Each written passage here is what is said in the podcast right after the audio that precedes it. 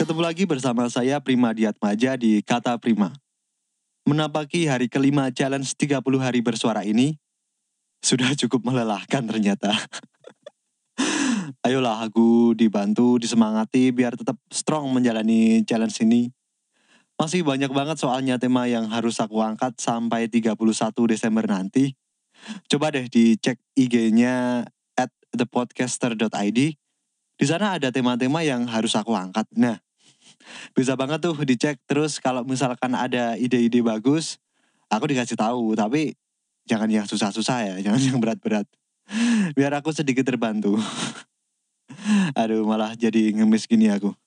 Tapi nggak apa-apa lah. Nah, tema untuk kali ini ada spontan. Uhuy. Gimana ini aku mau ceritanya. Tapi kalau mau ngomongin soal spontan, semua orang pasti pernah melakukan hal tersebut. Nah, yang nggak tahu spontan itu apa, coba cari di Google atau ini aku bacain aja. Ini nih. Spontan dalam Kamus Besar Bahasa Indonesia berarti melakukan sesuatu karena dorongan hati, tanpa perencanaan, tanpa pemikiran, tanpa pengaruh orang lain.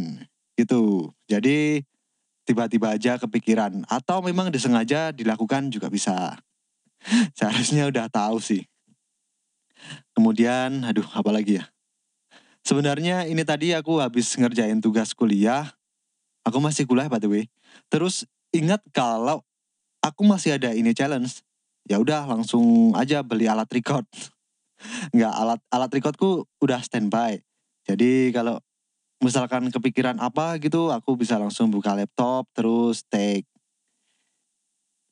tapi aku salut banget sih sama orang-orang podcaster podcaster yang misalkan nih baru baru di luar yang sebelumnya nggak ada nggak ada pemikiran buat take terus lihat sesuatu yang menarik tuh tiba-tiba langsung buka recorder buat angkat itu tema atau uh, ngomongin soal hal itu. Itu keren banget sih.